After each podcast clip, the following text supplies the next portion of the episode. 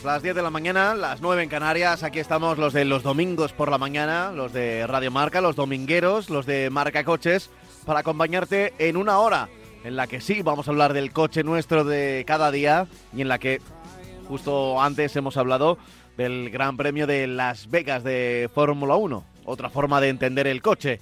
Nosotros en este programa lo entendemos como herramienta y bueno, eh, la Fórmula 1 lo entienden también como herramienta, pero para ir mucho más rápido y para conseguir un objetivo. No es así, Francis Fernández, ¿qué tal? Muy buenas. Hola, buenos días, Pablo, ¿qué tal? Eh, La carrera no ha sido tan aburrida como, como yo preveía, siendo un circuito así urbano y de nueva creación, ¿eh? No, bueno, es un circuito que, eh, dio problemas al principio con las tapas de la alcantarilla, luego parece que la han solucionado perfectamente. Y bueno, aunque yo creo que estar tan sucia la pista también nos ha quitado un poco de, de interés.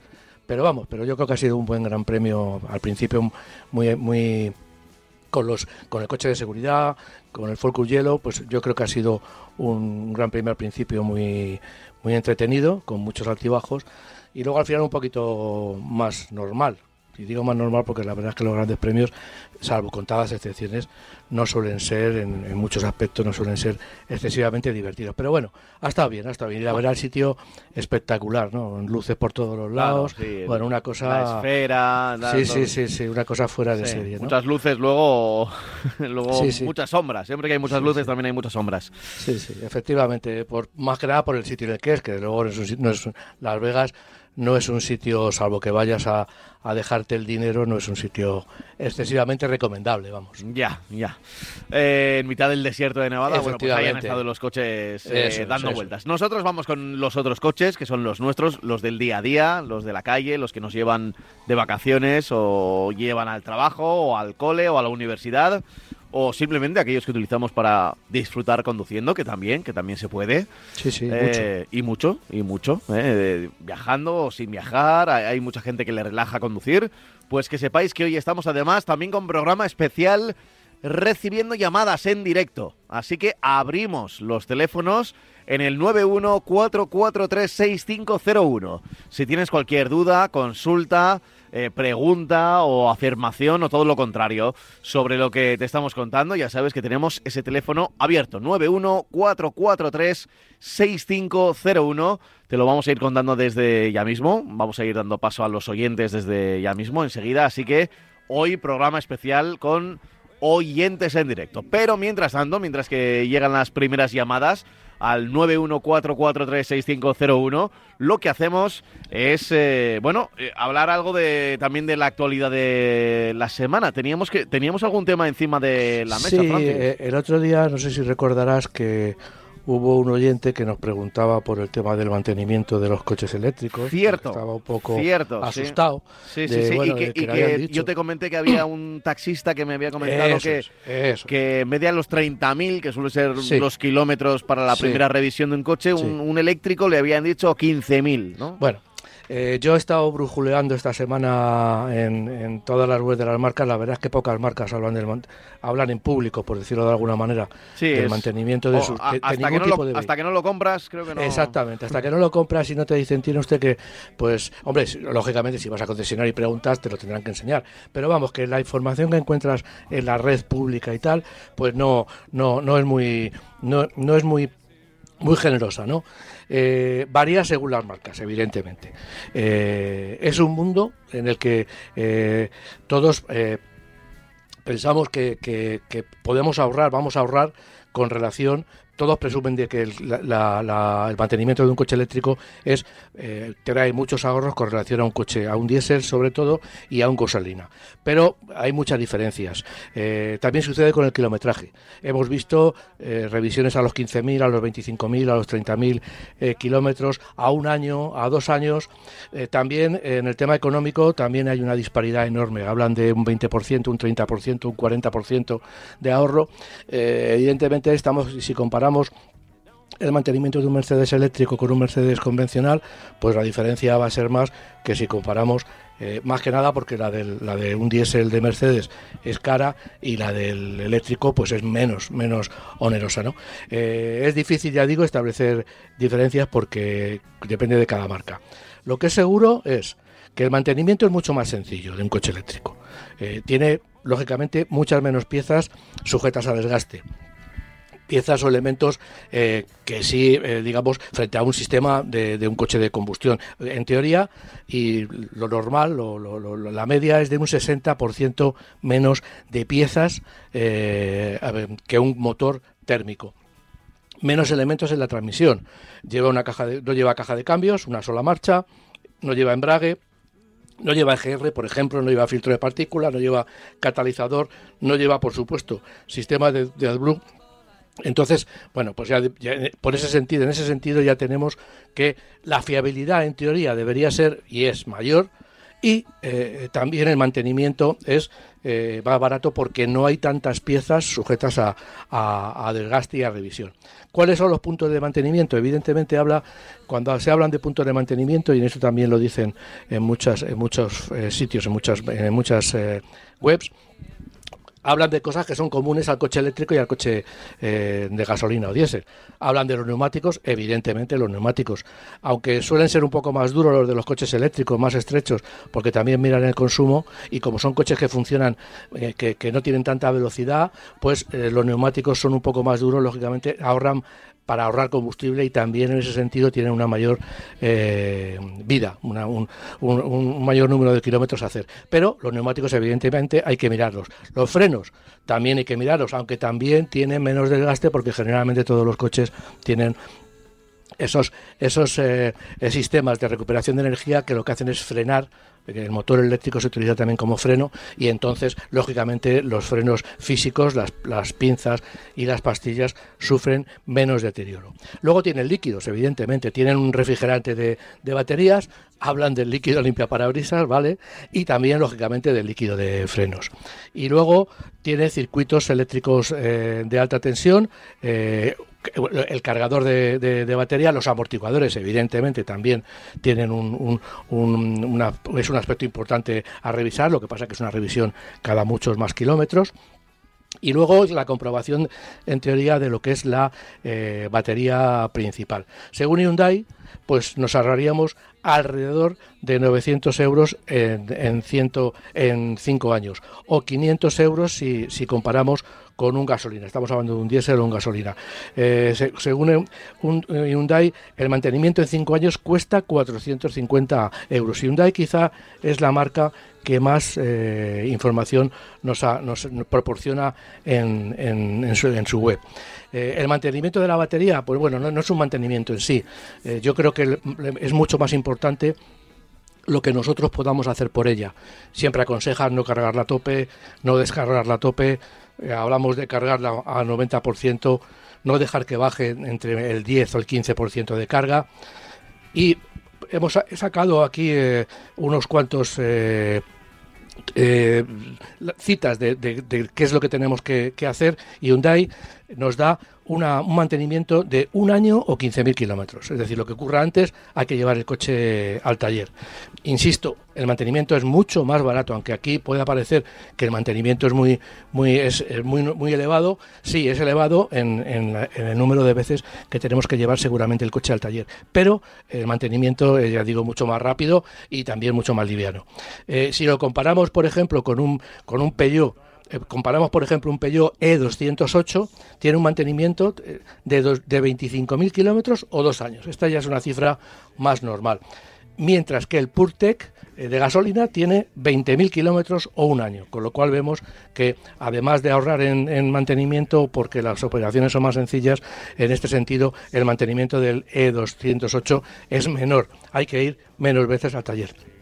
Y luego, por ejemplo, eh, Volkswagen, que es una marca cara en, mantenimiento, el ID3, eh, digamos que tiene un mantenimiento, nos, eh, he podido sacar de, de, la información que he conseguido, de alrededor de 120 o 130 euros anuales.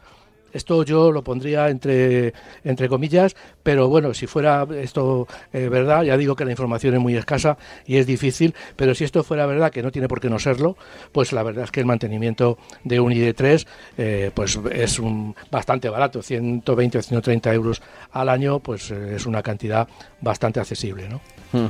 Vale, vale. Eh, pues eh, ahora mismo, ahora mismo lo que tenemos después de hablar de este primer tema, de, los mantenimientos de los eléctricos, a los que nos tendremos que acostumbrar, porque cada marca además tendrá su librito de mantenimiento distinto. ¿eh? Lo mismo que ahora con los gasolina y con los diésel, que cada marca te pone un... Y, y, cada marca y en cada modelo hay un mantenimiento, mm. porque no solamente afecta, ya digo, sobre todo los motores son los que obligan a cambiar el mantenimiento. Sí, lo bueno es que los ya los ordenadores de cada coche ya casi te, olvidas, porque te, van avisando, ¿sabes? No, sí. Oye, que ah. te quedan 2.000 kilómetros, que te quedan no, y además, que, hay que revisar. Sale una... Sí, y además hay un detalle importante y es que en, función del uso que le des al coche, pues el mantenimiento varía. Entonces, bueno, pues puede ser que haya el mismo coche al que cifran un mantenimiento, imaginemos de 30.000 kilómetros, si hacemos mucha carretera y vamos a, cruceros elevados, digo, elevados, 120 kilómetros por hora, si vamos mucho por carreteras de montaña con cambios, pues el sistema va rebajando eh, el, periodo de mantenimiento va bajando los kilómetros y enseguida aparecerá, aparecerá a lo mejor antes de los 30.000 kilómetros la señal de que pasemos al taller. ¿Por qué? Porque se considera que el aceite pues ha sufrido eh, mucho más que, que, lo normal, que lo que ellos estipulan. Entonces, bueno, te hace pasar por el taller para, para cambiarlo antes incluso de que el tiempo de, mantenimiento fijado oficialmente se, se consuma. ¿no? Entonces, bueno, ya digo que eh, cada, cada marca tiene un mantenimiento, cada modelo también, e incluso también nuestro sistema, nuestro, eh, nuestra forma de conducir puede obligar o puede eh, indicarnos o aconsejarnos que cambiemos los periodos de mantenimiento del coche. Oye, eh, vamos a abrir los teléfonos que nos está esperando ya Benjamín, que ha marcado ese teléfono, ese 914436501. Hola, Benjamín, muy buenas.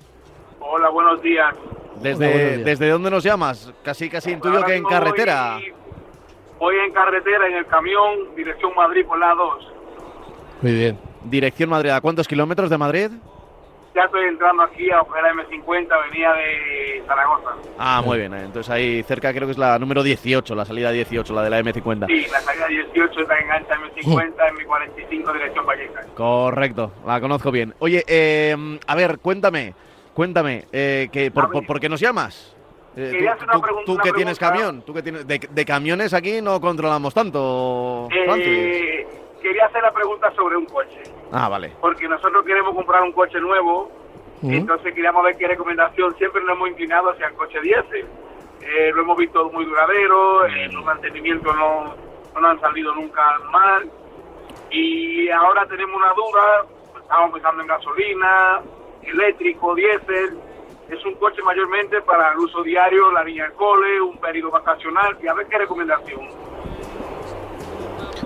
Bueno, eh, eh, ¿qué idea tienes tú? Porque claro, yo ahora mismo, pues depende de lo que, si, con esos, si solamente es para llevar a los críos al cole, pues a lo mejor un coche eléctrico no sé cuántos kilómetros hace, pero a lo mejor un coche eléctrico te viene de miedo.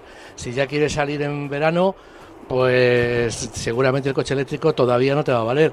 Eh, si quieres hacer, si haces muchos kilómetros en carretera, pues incluso te podría recomendar un coche diésel. Eh, bueno, el gasolina, pues te va a valer para todo. Bueno, es, es que es, el tipo de coche, pues lo mismo. no sé si, qué tipo de coche necesitas, si necesitas un coche muy grande, un coche muy pequeño, en fin. me das pocas pistas para. Un familiar, queríamos. Bueno, pues un, un monovolumen. Bueno, monovolúmenes tiene bastante pocos ahora mismo. Eh, monovolúmenes no tienen monovolúmenes pequeños. Todos se han pasado a los sub. Eh, quedan monovolúmenes, pero son monovolúmenes eh, Mercedes, queda con, con, eh, con una, un monovolumen de, de, de, mucha categoría y también mucho precio. Ahora han surgido dos, Lexus ha traído uno, eh, Volvo, del que seguramente hablaremos hoy, también está presentando uno, eh, pero son eh, monovolúmenes de 150.000 euros. ¿Por qué? Porque lo que quieren son coches de representación para llevar a gente, para llevar a empresas y bueno, y ahí pues que, no lo va a pagar un, particular, vamos. Entonces, monovolúmenes tienes bastante pocos en el mercado. es que yo ahora mismo estoy pensando y, muy poquitos tienes. No sé si el Scenic, que haya Scenic todavía, que, pero ya lo van, lo van a cambiar. Eh, yo te diría de un familiar, un coche familiar, pues te podría valer. O si quieres más tamaño, pues irte directamente a un, a un sub. Ahí tienes una, un, una variedad enorme de, posibilidades, tamaños y precios. Pero no, pero no te puedo. ¿Sí?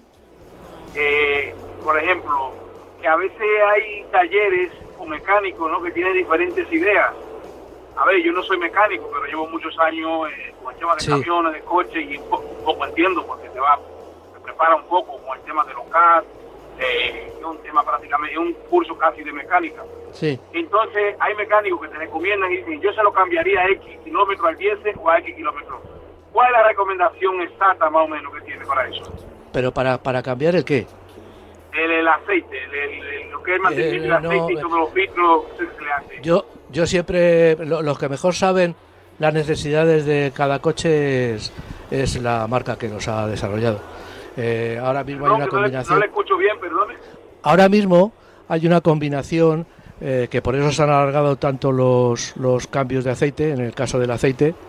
Pues, eh, ¿por qué? Porque estamos utilizando aceites sintéticos, que son unos aceites que no tienen tanta degradación como tenían antiguamente los, aceites minerales, y también como ya hemos dicho en otras ocasiones, los motores tienen menos desgaste porque los materiales son mucho más resistentes, eh, las tolerancias se mantienen a lo largo de mucha más vida del motor, con lo cual digamos que los mantenimientos por eso se han ido a 30.000 kilómetros. Yo me acuerdo cuando era joven, pues el mantenimiento del aceite, el cambio de aceite con aceite minerales se hacía a los 3.000 kilómetros. Cada 3.000 kilómetros tenías que cambiar el aceite y cada dos cambios o tres cambios tenías que cambiar el filtro.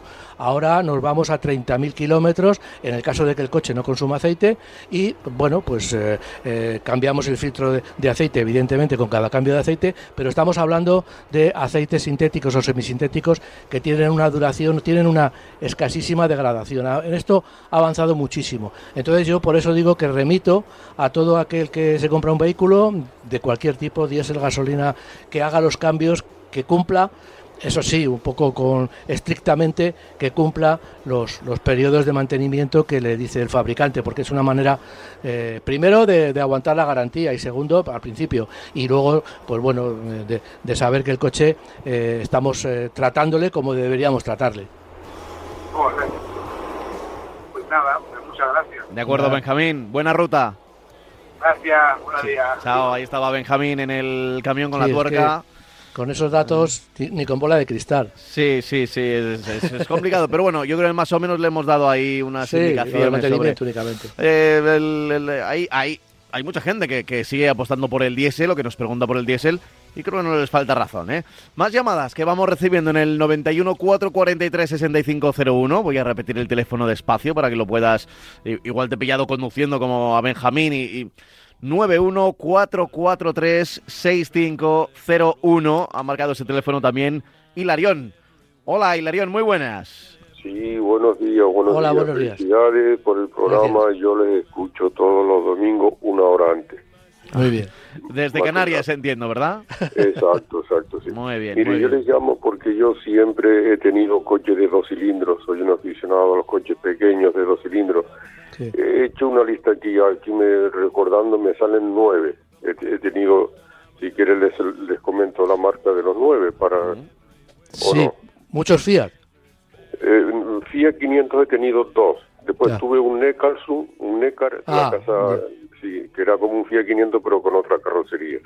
Tuve un NSU Prince, un Vespa 400 de dos tiempos, un Daihatsu 360 de dos tiempos, un Subaru 600 furgoneta de dos cilindros también, un BMW 700 Coupé, un Dian 6 y un Honda Z600 televisor. Hmm. Y ahora estoy pensando en, en un coche que monta el motor Twin Air de Fiat, que lo monta el Fiat 500 y creo que el Panda también.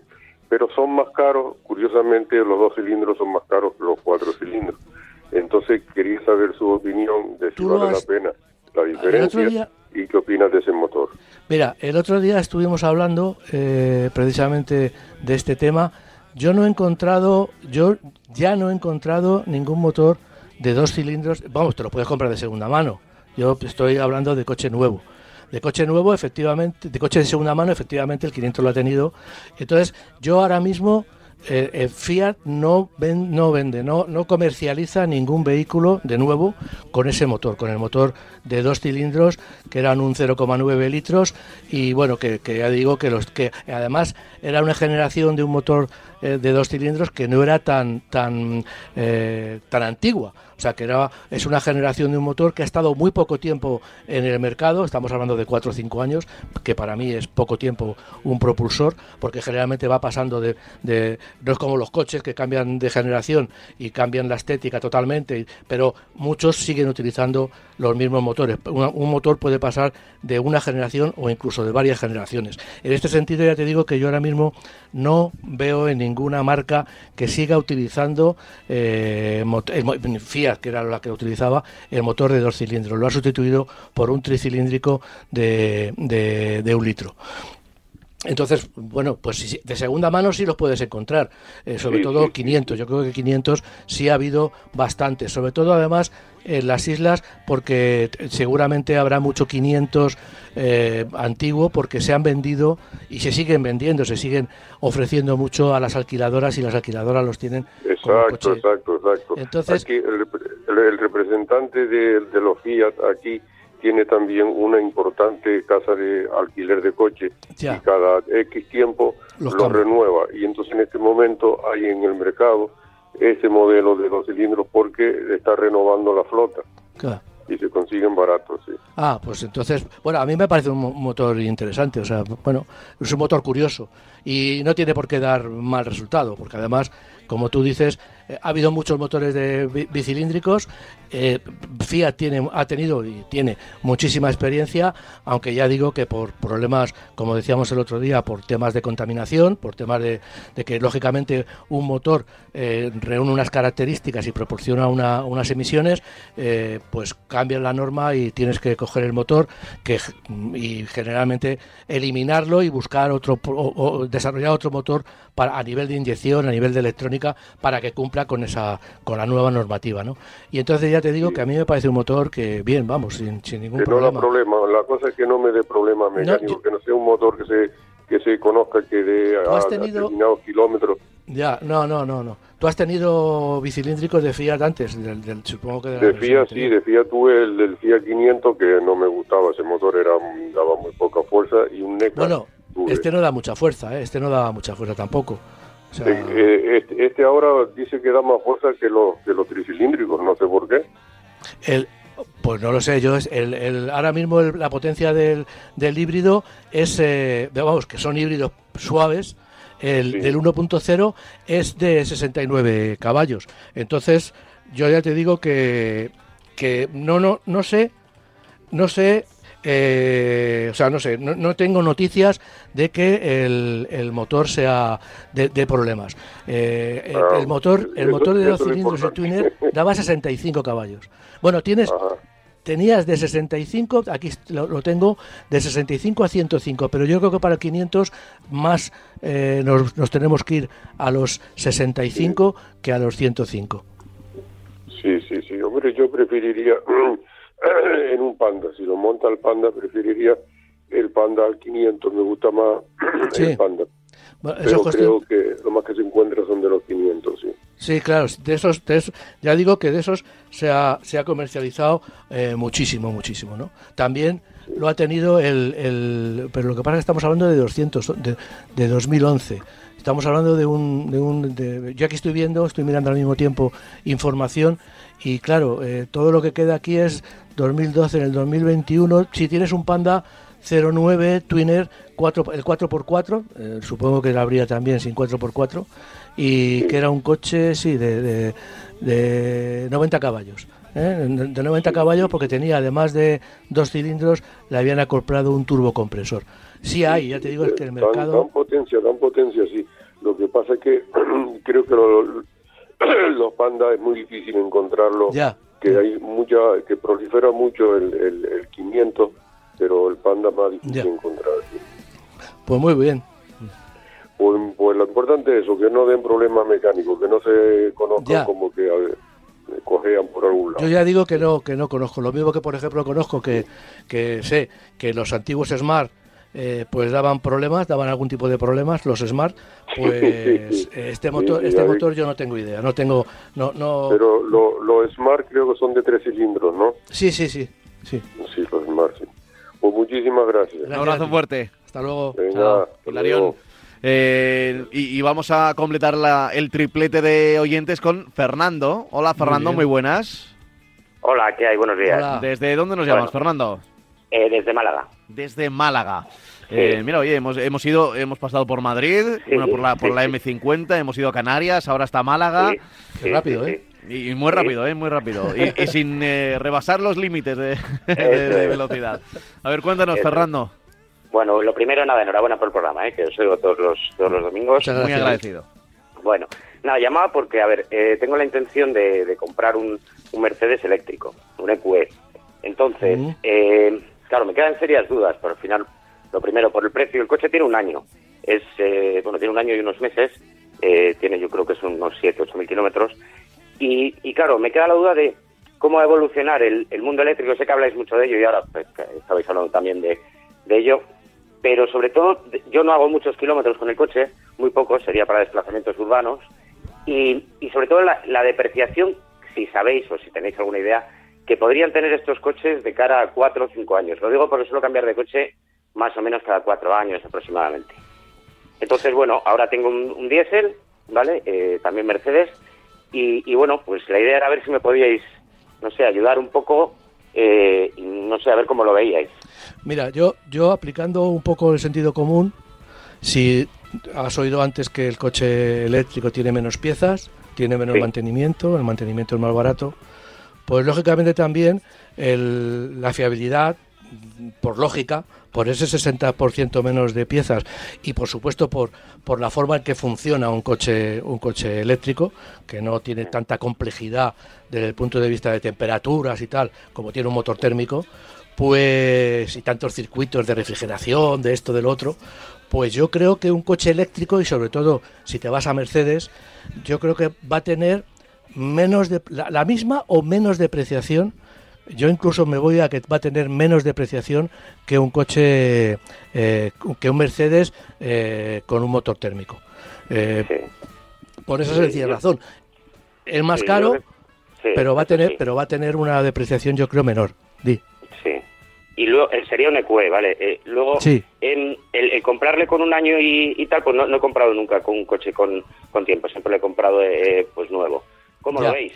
Yo, hombre, yo te digo una cosa, eh, me, estás hablando de 7.000 kilómetros, ¿no? Sí. ¿Es de un particular? No, es del, es del propio concesionario. Ah, o sea que será de empresa. Sí, me imagino que será de empresa, sí. Sí, y 7.000 kilómetros para mí es eh, muy poco, es decir, eh, dices, bueno, ¿qué es lo que podría haber sufrido más? En 7.000 kilómetros, pues la batería, pero las cargas de la batería han sido cuatro, vamos, cuatro, exagerando. Te quiero decir que el coche con 7.000 kilómetros pues, ¿qué quieres que te diga? O sea, está yo cuando hablas de coches que la gente se quiere comprar de cientos y muchos miles de, de, kilómetros, que luego quieren pasar a una marca premium sin haber estado nunca en una marca premium por, por, el, por el atractivo del precio de segunda mano con ciento y pico de mil kilómetros, pues ya sabéis que les digo que bueno que, hay otros coches de marca generalistas interesantes. Tú, a ti no te iba a decir nada del mantenimiento de un Mercedes y, eh, y, el EQE, pues, pues eh, con 7.000 kilómetros, pues me parece un coche, vamos, o sea, si te sale, vamos, yo no sé cuándo, tienes que comparar un poco lo que te sale de nuevo y lo que te sale de lo que te lo, lo, que te lo venden, porque a lo mejor el coche que, que te venden es un coche equipado a tope, que resulta que te sale a lo mejor muy poquito más barato que si te lo compras nuevo a gusto. No lo sé. No, el, el, precio es atractivo. O sea, ah, eh, vale. Me pues sale, sale, bastante, vamos, me sale por unos 75.000. Entonces yo creo que más o pues menos, yo creo que sí. Mm. ¿Y cuánto sale? Espérate, que me estaba metiendo. ¿Cuánto sale de nuevo aquí? Más o menos sobre unos 100. Sobre unos 100. Pues chico, yo desde luego yo, vamos, eh, con las limitaciones que lógicamente tú también, si has estado mirando el coche, en función de adaptar el coche a tu, a tu, a tu forma de, de moverte, pues si te cuadra, pues eh, vamos, eh, yo creo que es un coche magnífico con una muy eh, avanzada tecnología y que están teniendo, vamos, yo veo bastantes, EQS, EQBs, o sea, de todo tipo.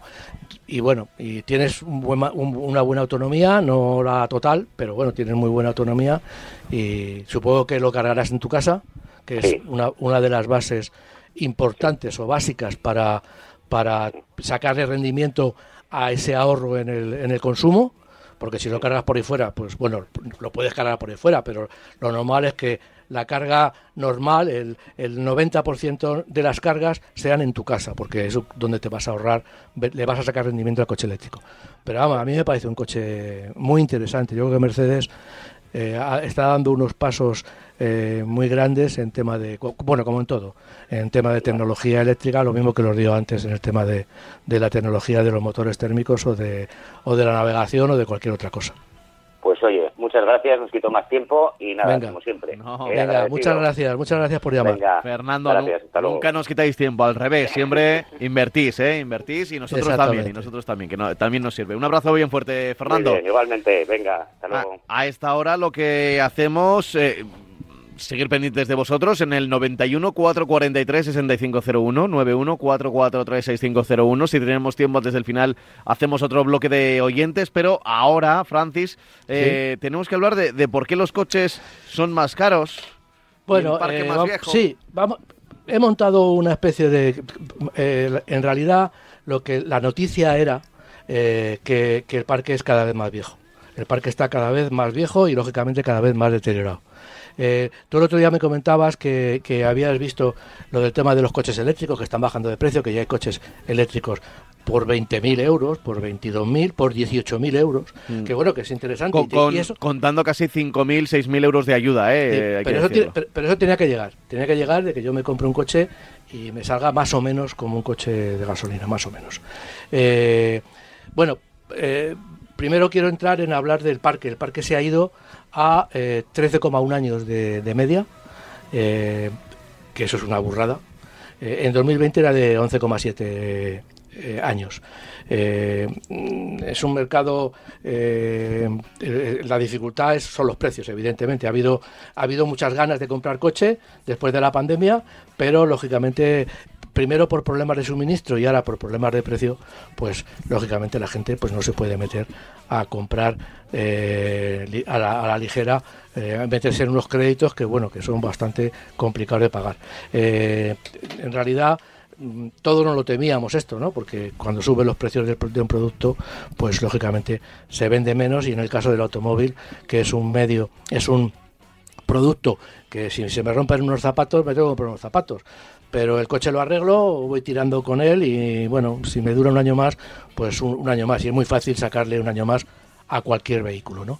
Eh, el 57,7% del mercado eh, de, coches de ocasión, eh, de coches usados, se, o sea, tienen menos de 10 años, ¿no?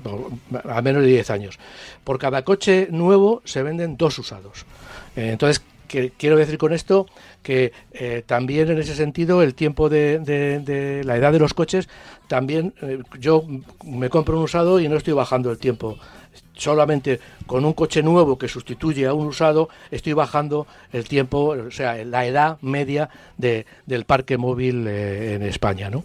el 53,3% de los coches usados que se venden son diésel ¿Por qué? Porque hay un parque de coches usados antiguos muy alto, ¿no? Y gasolina el 37,9. Y luego pasamos, aquí la estadística no la tengo muy clara porque dice un 5,1 un de coches híbridos y un 1,4 de coches electrificados. Yo entiendo que quiere hablar de que el 5,1 son coches híbridos, híbridos, y el 1,4 son coches o bien eh, eléctricos enchufables o bien eh, yo, me, yo me inclinaría más a que son coches eléctricos eh, puros. ¿no? Tenemos, tengo también el precio medio de, los coches. El precio medio de los coches a septiembre, al mes de septiembre, mm. era de los coches nuevos, era eh, de, de 23.613 euros, coches nuevos. En 2022 era de 21.829. Estamos subiendo bastante el precio. Evidentemente, eh, las medias ya sabemos, hay unos que suben más, otros que suben menos, pero estos eh, casi 2.000 euros de subida, me parece, estamos hablando de un 8%, un 8,5%, que me parece una cantidad bastante mencionable. ¿no?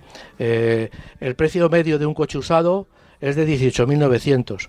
Eh, ha subido un 5,3% hasta septiembre, desde los 17.950 euros en 2022. Eh, un detalle importante, el precio medio de los coches usados en 2023 se está acercando mucho más a los, al precio de los coches nuevos. Es decir, que la media de los coches usados sean 18.900 y que la media de los coches nuevos sean 21.829, da una idea de que el mercado, primero porque la gente va mucho al coche usado, hay mucha demanda, lógicamente el precio de la oferta eh, sube. Y después también porque las marcas también están vendiendo como, como el, oyente que acaba de llamar con el Mercedes eléctrico, pues lógicamente eh, matriculan coches, los usan un poquito y los venden, los revenden un poco para hacerlos más accesibles ¿no? al, al, público. ¿no? Tengo aquí otra, otra lista que he hecho del tema del precio medio y, digo de coches eh, usados y en este sentido quiero decir que hay una hay una, una estadística que habla de cero kilómetros. Esto para mí serían los coches de automatriculados. Pues la media es de 30.150 y antes era el año pasado era 27.500 es decir ha subido un 9,64% los coches de 1 a 3 años teníamos 22.624 euros, tenemos ahora 21.900 el, el año pasado, 3,31%. Luego vamos subiendo y vemos que de 8 a 10 años los coches, estamos hablando de que ahora cuestan una media de 11.000 euros y costaban el año pasado 10.990. Ha subido prácticamente un, un, 0,9%. Es decir, vemos que cuanto más los coches son más, más, eh, antiguos, pues suben, suben está subiendo mucho menos el precio, siendo un poco caros también, pero está subiendo en porcentaje, está subiendo mucho menos el precio de, ha subido menos el precio desde el año pasado a este año. En fin, el resumen, que tenemos uh, un mercado de coches usados eh, en el que no hay unidades, en el que por eso todos habremos visto por la calle que nos dejan en el espejo retrovisor o en el parabrisas, limpia parabrisas, compro su coche, compro su coche, compro su coche. Los, las empresas de venta de coches usados no tienen mucho coche usado y quieren comprar porque tienen mucha, mucha, mucha demanda. Entonces, bueno, pues estamos así en el... Va, va a pasar o puede incluso pasar que a lo mejor eh, ha habido un momento en que ha podido pasar con el tema de, de la falta de coches nuevos por falta de piezas, que, que incluso había coches usados que se vendían más caros que uno nuevo porque uno nuevo nos podía tardar año y medio. Y el coche usado te lo daban ya.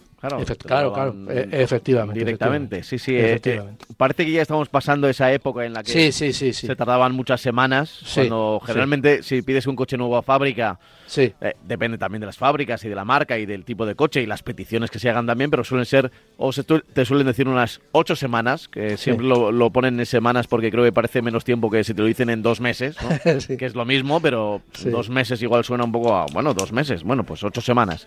Ah, bueno, ocho semanas sí. Bueno, pues el caso es que eh, eh, esas ocho semanas se habían convertido en 16, 32, eh, a veces en, un año. Más de un año había, gente esperando. por el tema de los chips, la falta de chips y, otro tipo de elementos también que en el Y el COVID el COVID que influía en China y, la China no fabricaba recambios, piezas, no, recambios, perdón, piezas para las fábricas. Correcto, todo eso ya, ya ha pasado, parece que estamos en, otra época y que ahora ya los coches pues los puedes pedir, pero es verdad y lo comentábamos también que, que mm, estas semanas se hizo ese eh, se hizo público un informe en el que el precio de los coches usados se, habían, eh, se había casi duplicado en 10 años, la media. Es verdad que este tipo de medias eh, tienen, eh, tienen un poco de trampa, tienen un poco de trampa, porque se habla de, de la oferta, o sea, no, no de las compras reales, sino de los precios de oferta. Y claro, a veces esos precios pueden estar inflados porque porque llegan coches más caros, ¿no? Que, los de hace 10 años. Y, y, y, sobre todo también, disculpa, que las marcas se automatriculan muchos coches que luego pasan al mercado como coches eh, usados con 40, 50, con, con 1000 kilómetros y evidentemente esos coches... Los, famosos kilómetros cero que a veces se, se, consideran coches de segunda mano, cuando realmente no lo son y además las marcas generalmente cuando automatriculan, automatriculan coches muy cargados de equipamiento, porque es una cosa que le entra por los ojos. Te están cobrando un dinero, te, te, presumen de que el coche es más barato que nuevo y que además tiene nuevo, está nuevo, pero bueno, es más barato que nuevo porque tiene 500 kilómetros y ya no se considera nuevo y porque eh, el coche está eh, full equip, como dicen, ¿no? Entonces, lógicamente, te meten por los ojos eso, un mejor precio que tampoco es tan diferente al de un coche nuevo y un equipamiento muy completo. Bueno, pues eso, que, que es verdad que en mucho tiempo los, eh, igual ya te digo, no es tan exagerado porque esas estadísticas, depende de la oferta, han pasado muchos años y, a veces las, las costumbres no son las mismas o cambian o llegan nuevas costumbres, como bien decía Francis. Eh, pero sí que es verdad, no lo podemos negar, que el, coche o el precio de los usados también ha ascendido, ¿eh? también ha ascendido y, y bastante. porque cuando antes hablábamos de un coche usado, casi parecía que era un coche que en vez de llevarlo al, eh, al desguace, pues eh, bueno, pues uno que ya tenía 10 años o 100.000 kilómetros, ¿cuántas, eh, ¿cuántos correos electrónicos nos llegaban hace 10 años sobre coches? Oye, que estoy pensando en comprarme un coche de tiene 100.000 kilómetros y cuántos nos han dejado de llegar. Quiero decir, ahora ya un coche usado es un coche, digo, siempre hay excepciones, pero la media es de, oye, de 2, 3, 4 años porque por lo que sea, porque el usuario cambia de ciudad o porque es un coche que se ha utilizado en determinadas, pues, pues ya sea de, empresa o lo que sea. Claro. Y, ahora, pues claro, esos precios ascienden, son más caros. Cuando no existía el renting, cuando no existía esa forma de comprar el coche que es ahora, que, que, lo, que lo hemos visto hace poco, y todas las marcas están yendo por ahí, de que yo compro un coche, pago un alquiler mensual, me comprometo a tener el coche dos años, tres años, cuatro años, y luego me deshago del coche, ese coche entra dentro del canal de usados. Y también todos los coches de renting de empresa. El, coche de renting de empresa o de particular, pues llega, lo tengo cuatro años, y luego digo, pues mira, no, me voy a, me voy a ir a otro nuevo y voy a dejar esto, ¿no? Y más ahora con el tema del diésel eléctrico y gasolina. Entonces, ¿qué pasa? Que eso, eso al final, esos coches entran directamente en el canal de, usados. Por eso, y son coches con cuatro años, con, un mantenimiento exacto, porque tenemos la obligación cuando compramos un coche en renting de pasar todos los controles de mantenimiento, pues eh, son coches que están estupendamente, eh, con pocos kilómetros muchas veces, porque en función del kilometraje pagas una cantidad u otra, y están llegando al canal de usados y son coches estupendos para comprar. Entonces, bueno, pues eso ha cambiado, como tú dices, ha cambiado mucho el mercado usado, ¿no?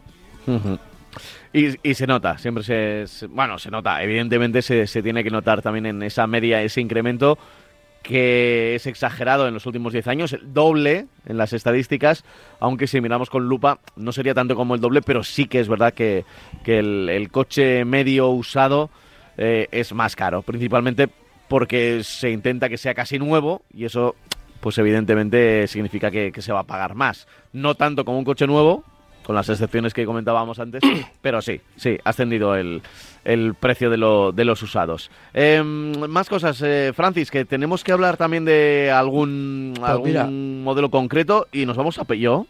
Pues sí, tenemos el, el E-Rifter, eh, es un nombre un poco raro, además como ahora le han puesto la de delante, que lo que significa es que es un coche eléctrico, pues el Rifter es eh, una furgoneta de, bueno, iba a decir pequeño tamaño, ya no es de tan pequeño tamaño, pero es como, como el, Citroën Berlingo, viene de la misma familia, eh, los nuevos Opel eh, y los nuevos Fiat también van a ser, van a partir de, esta plata, de estas nuevas plataformas y es un coche, tiene dos versiones de, de distinta longitud y batalla, 440 o 470 si no estamos hablando de 5 o de siete plazas. Eh, es un coche que viene derivado de un coche industrial. Lo que ocurre es que eh, ahora se han establecido cambios con, con nuevos faros, nueva parrilla, nuevos paragolpes. Utiliza ahora ya el logo con la cabeza del león, esa cabeza del león tan grande que cambió hace, hace relativamente poco tiempo. Las tapicerías, la instrumentación, todo eso es nuevo, pero no deja de ser, digamos, como yo digo, una furgoneta venida más. ¿Por qué lo digo? Porque la base de estos coches es una base perfectamente industrial, lo que comercial, ahora con todo el reparto de paquetería que hay en todas las ciudades, pues se ve muchísimo este tipo de, furgonetas, pero tienen una vertiente, y en este caso, pues la que presentan como eléctrica, la presentan bajo esa base, es, tiene una, una componente de, de turismo, pero un turismo mucho más práctico. Hablábamos el otro día de Ford, también con sus furgonetas que presentan. También versiones muy equipadas, prácticamente con un interior de turismo a nivel de calidades, a nivel de equipamiento, a nivel de todo, pero que tienen la particularidad de que tienes una parte trasera muy modulable y que puedes cargar pues lo que quieras, desde un frigorífico a lo que quieras, porque son coches que están pensados para, sobre todo para llevar eh, carga. ¿no? Eh, se mantiene la potencia, no ha cambiado en ese sentido la potencia del coche eléctrico, 136 caballos, que es una potencia que vamos a ver muchísimo en todos los coches eléctricos de Stellantis, ¿no? Eh, con todas las marcas que tiene. Eh, se ha mejorado sobre todo la interacción entre la batería, el motor y el sistema eh, de carga, eh, eh, se alcanza los 320 kilómetros de, autonomía gracias a todos estos cambios desde los 283 anteriores. No es una ganancia muy grande, pero bueno, solamente esta mejora ya trae también variaciones en el consumo de electricidad, en el consumo de, energía. incorpora ahora una bomba de calor sabemos que uno de los sistemas más eh, fiables y sobre todo también más eficientes ahora mismo para calentar cualquier en, las viviendas se están instalando muchísimos a partir de un aire acondicionado instalas un aire acondicionado y trae consigo que vas a poder utilizar ese aire acondicionado también como calefacción a base de una bomba de calor.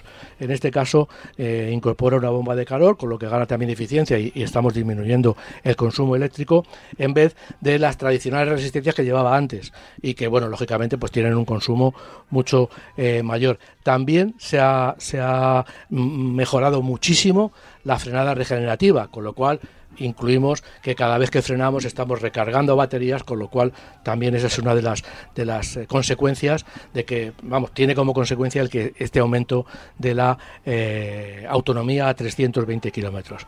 Tiene un equipamiento muy amplio, evidentemente si compramos una versión industrial no va a tener este equipamiento porque tampoco lo necesitamos, pero que sepamos que si compramos las versiones más equipadas, perfectas para la familia, pues dispone de programador de velocidad activo, incluso de aparcamiento automático. O sea, vamos a tener todo lo que queramos de un, en un turismo, lo vamos a tener bien como equipamiento de serie o bien como eh, opción.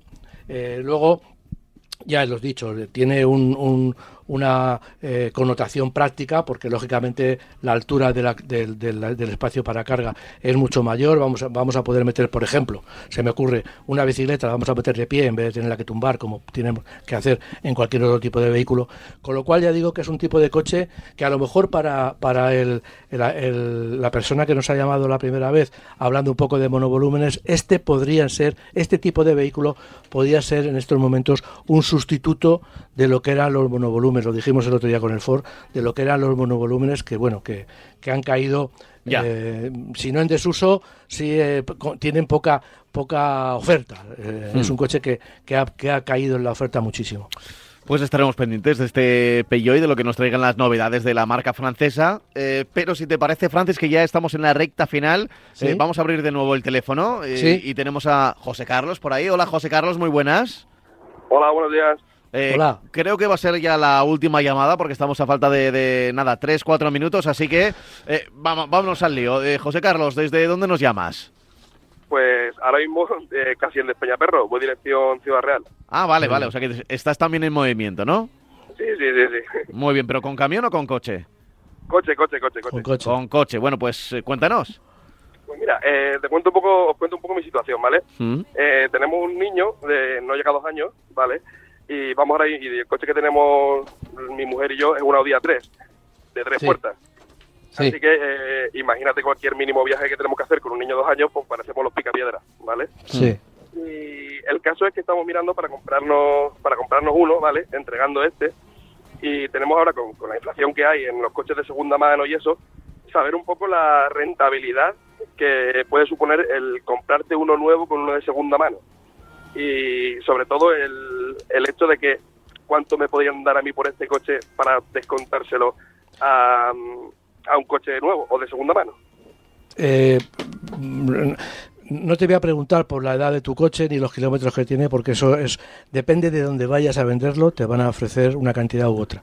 Hay unas listas del precio del coche de segunda mano, pero que son bueno, son una, una es una, una indicación como muy burda, mm, no te vas a fiar de eso. Hay compradores que, que, que, para, que para, para, para, comprar los coches se basan si les, si les beneficia o si no te dan menos si ven el coche que no tiene que no reúne todas las características que ellos quieren que reúna. Es un mundo. O sea, te digo que puedes por el mismo coche vas a un concesionario, vas, por ejemplo a un concesionario Audi y seguramente te van a dar más por tu coche casi con toda seguridad que en un concesionario Renault. Eh, le van a poner más pegas. Eh, sobre todo si estamos hablando de comprar un generalista cuando tú llevas un coche premium. ¿Qué pasa? Pues que el premium vale más, pero las marcas generalistas no te lo van a, no te lo van a pagar. Entonces, te quiero decir que eso tienes que verlo tú. O sea, no, yo no te puedo decir, por tu coche te van a dar tanto y te vas a ir a un coche usado eh, y, y para cambiarlo por otro usado y te van a cobrar tanto. Eso es imposible ahora mismo, claro. porque depende de, de, depende de muchísimas cosas. Depende de cómo les pides al concesionario. Si te vas a final de año, pues seguramente tendrás más, más, más eh, ayudas, más ofertas, te pagarán mejor por tu coche a final de año sobre un coche nuevo que ahora o que hace cuatro meses. Porque a final de año todos quieren cerrar, quieren quitarse todos los coches que tengan y a lo mejor te hacen una oferta muy buena. Mm, si te vas a comprar un coche nuevo, si te vas a comprar un coche usado, pues eh, las cosas pueden cambiar un poco. Tienes un, hay un mundo.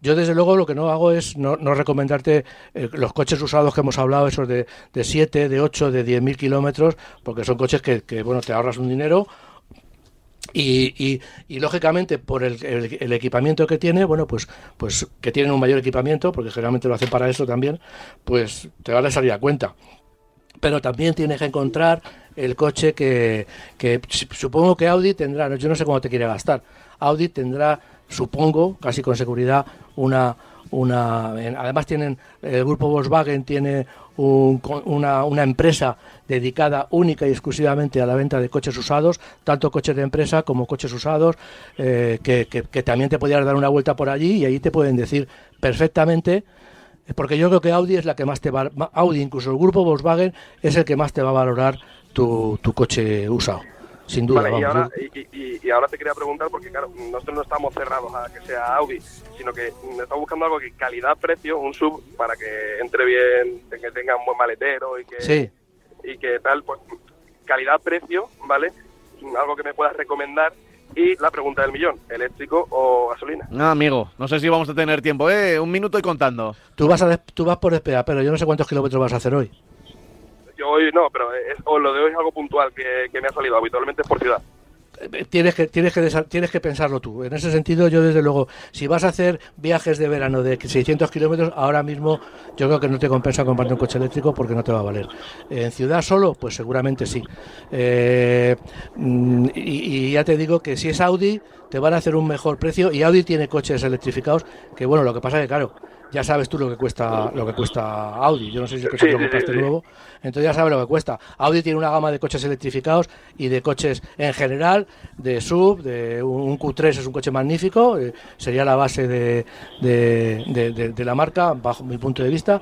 Y bueno, yo creo que, que, que tienes una gama muy amplia, ahora, que, que tienes que pagarlo. Vale, pues muchísimas gracias y no robas. Nada, tiempo, nada, nada, nunca, nunca robas, no te preocupes, nunca robas. Chao, José Carlos. Y, bu y, buena ruta, buena ruta también dominical. Nosotros ya estamos acabando. Eh, enseguida llegan por aquí otros argumentos, el golf, luego tenemos fútbol, hay clásico y luego juega la selección española. Aquellos que nos escuchéis en podcast, ya sabéis que en cualquier momento nos, po nos podéis escuchar en Spotify, en iVoox. Ahí estaremos para, para acompañaros no solo ahora, sino con cualquier programa que igual se os ha pasado de hace una, dos, tres semanas y también lo podéis escuchar, ¿eh? que más o menos mm, todavía dentro del siguiente mes más o menos siguen teniendo actualidad. Lo tenemos que dejar aquí, Francis, así que el próximo fin de semana nos volvemos a encontrar en la misma sintonía y a la misma hora. Muy bien. Un abrazo bien fuerte, Francis. Un, placer, un placer, Pablo. Chao, chao. Hasta la semana que viene. No desconectéis de la radio, que ya sabéis que siempre es la mejor compañía. Chao, chao.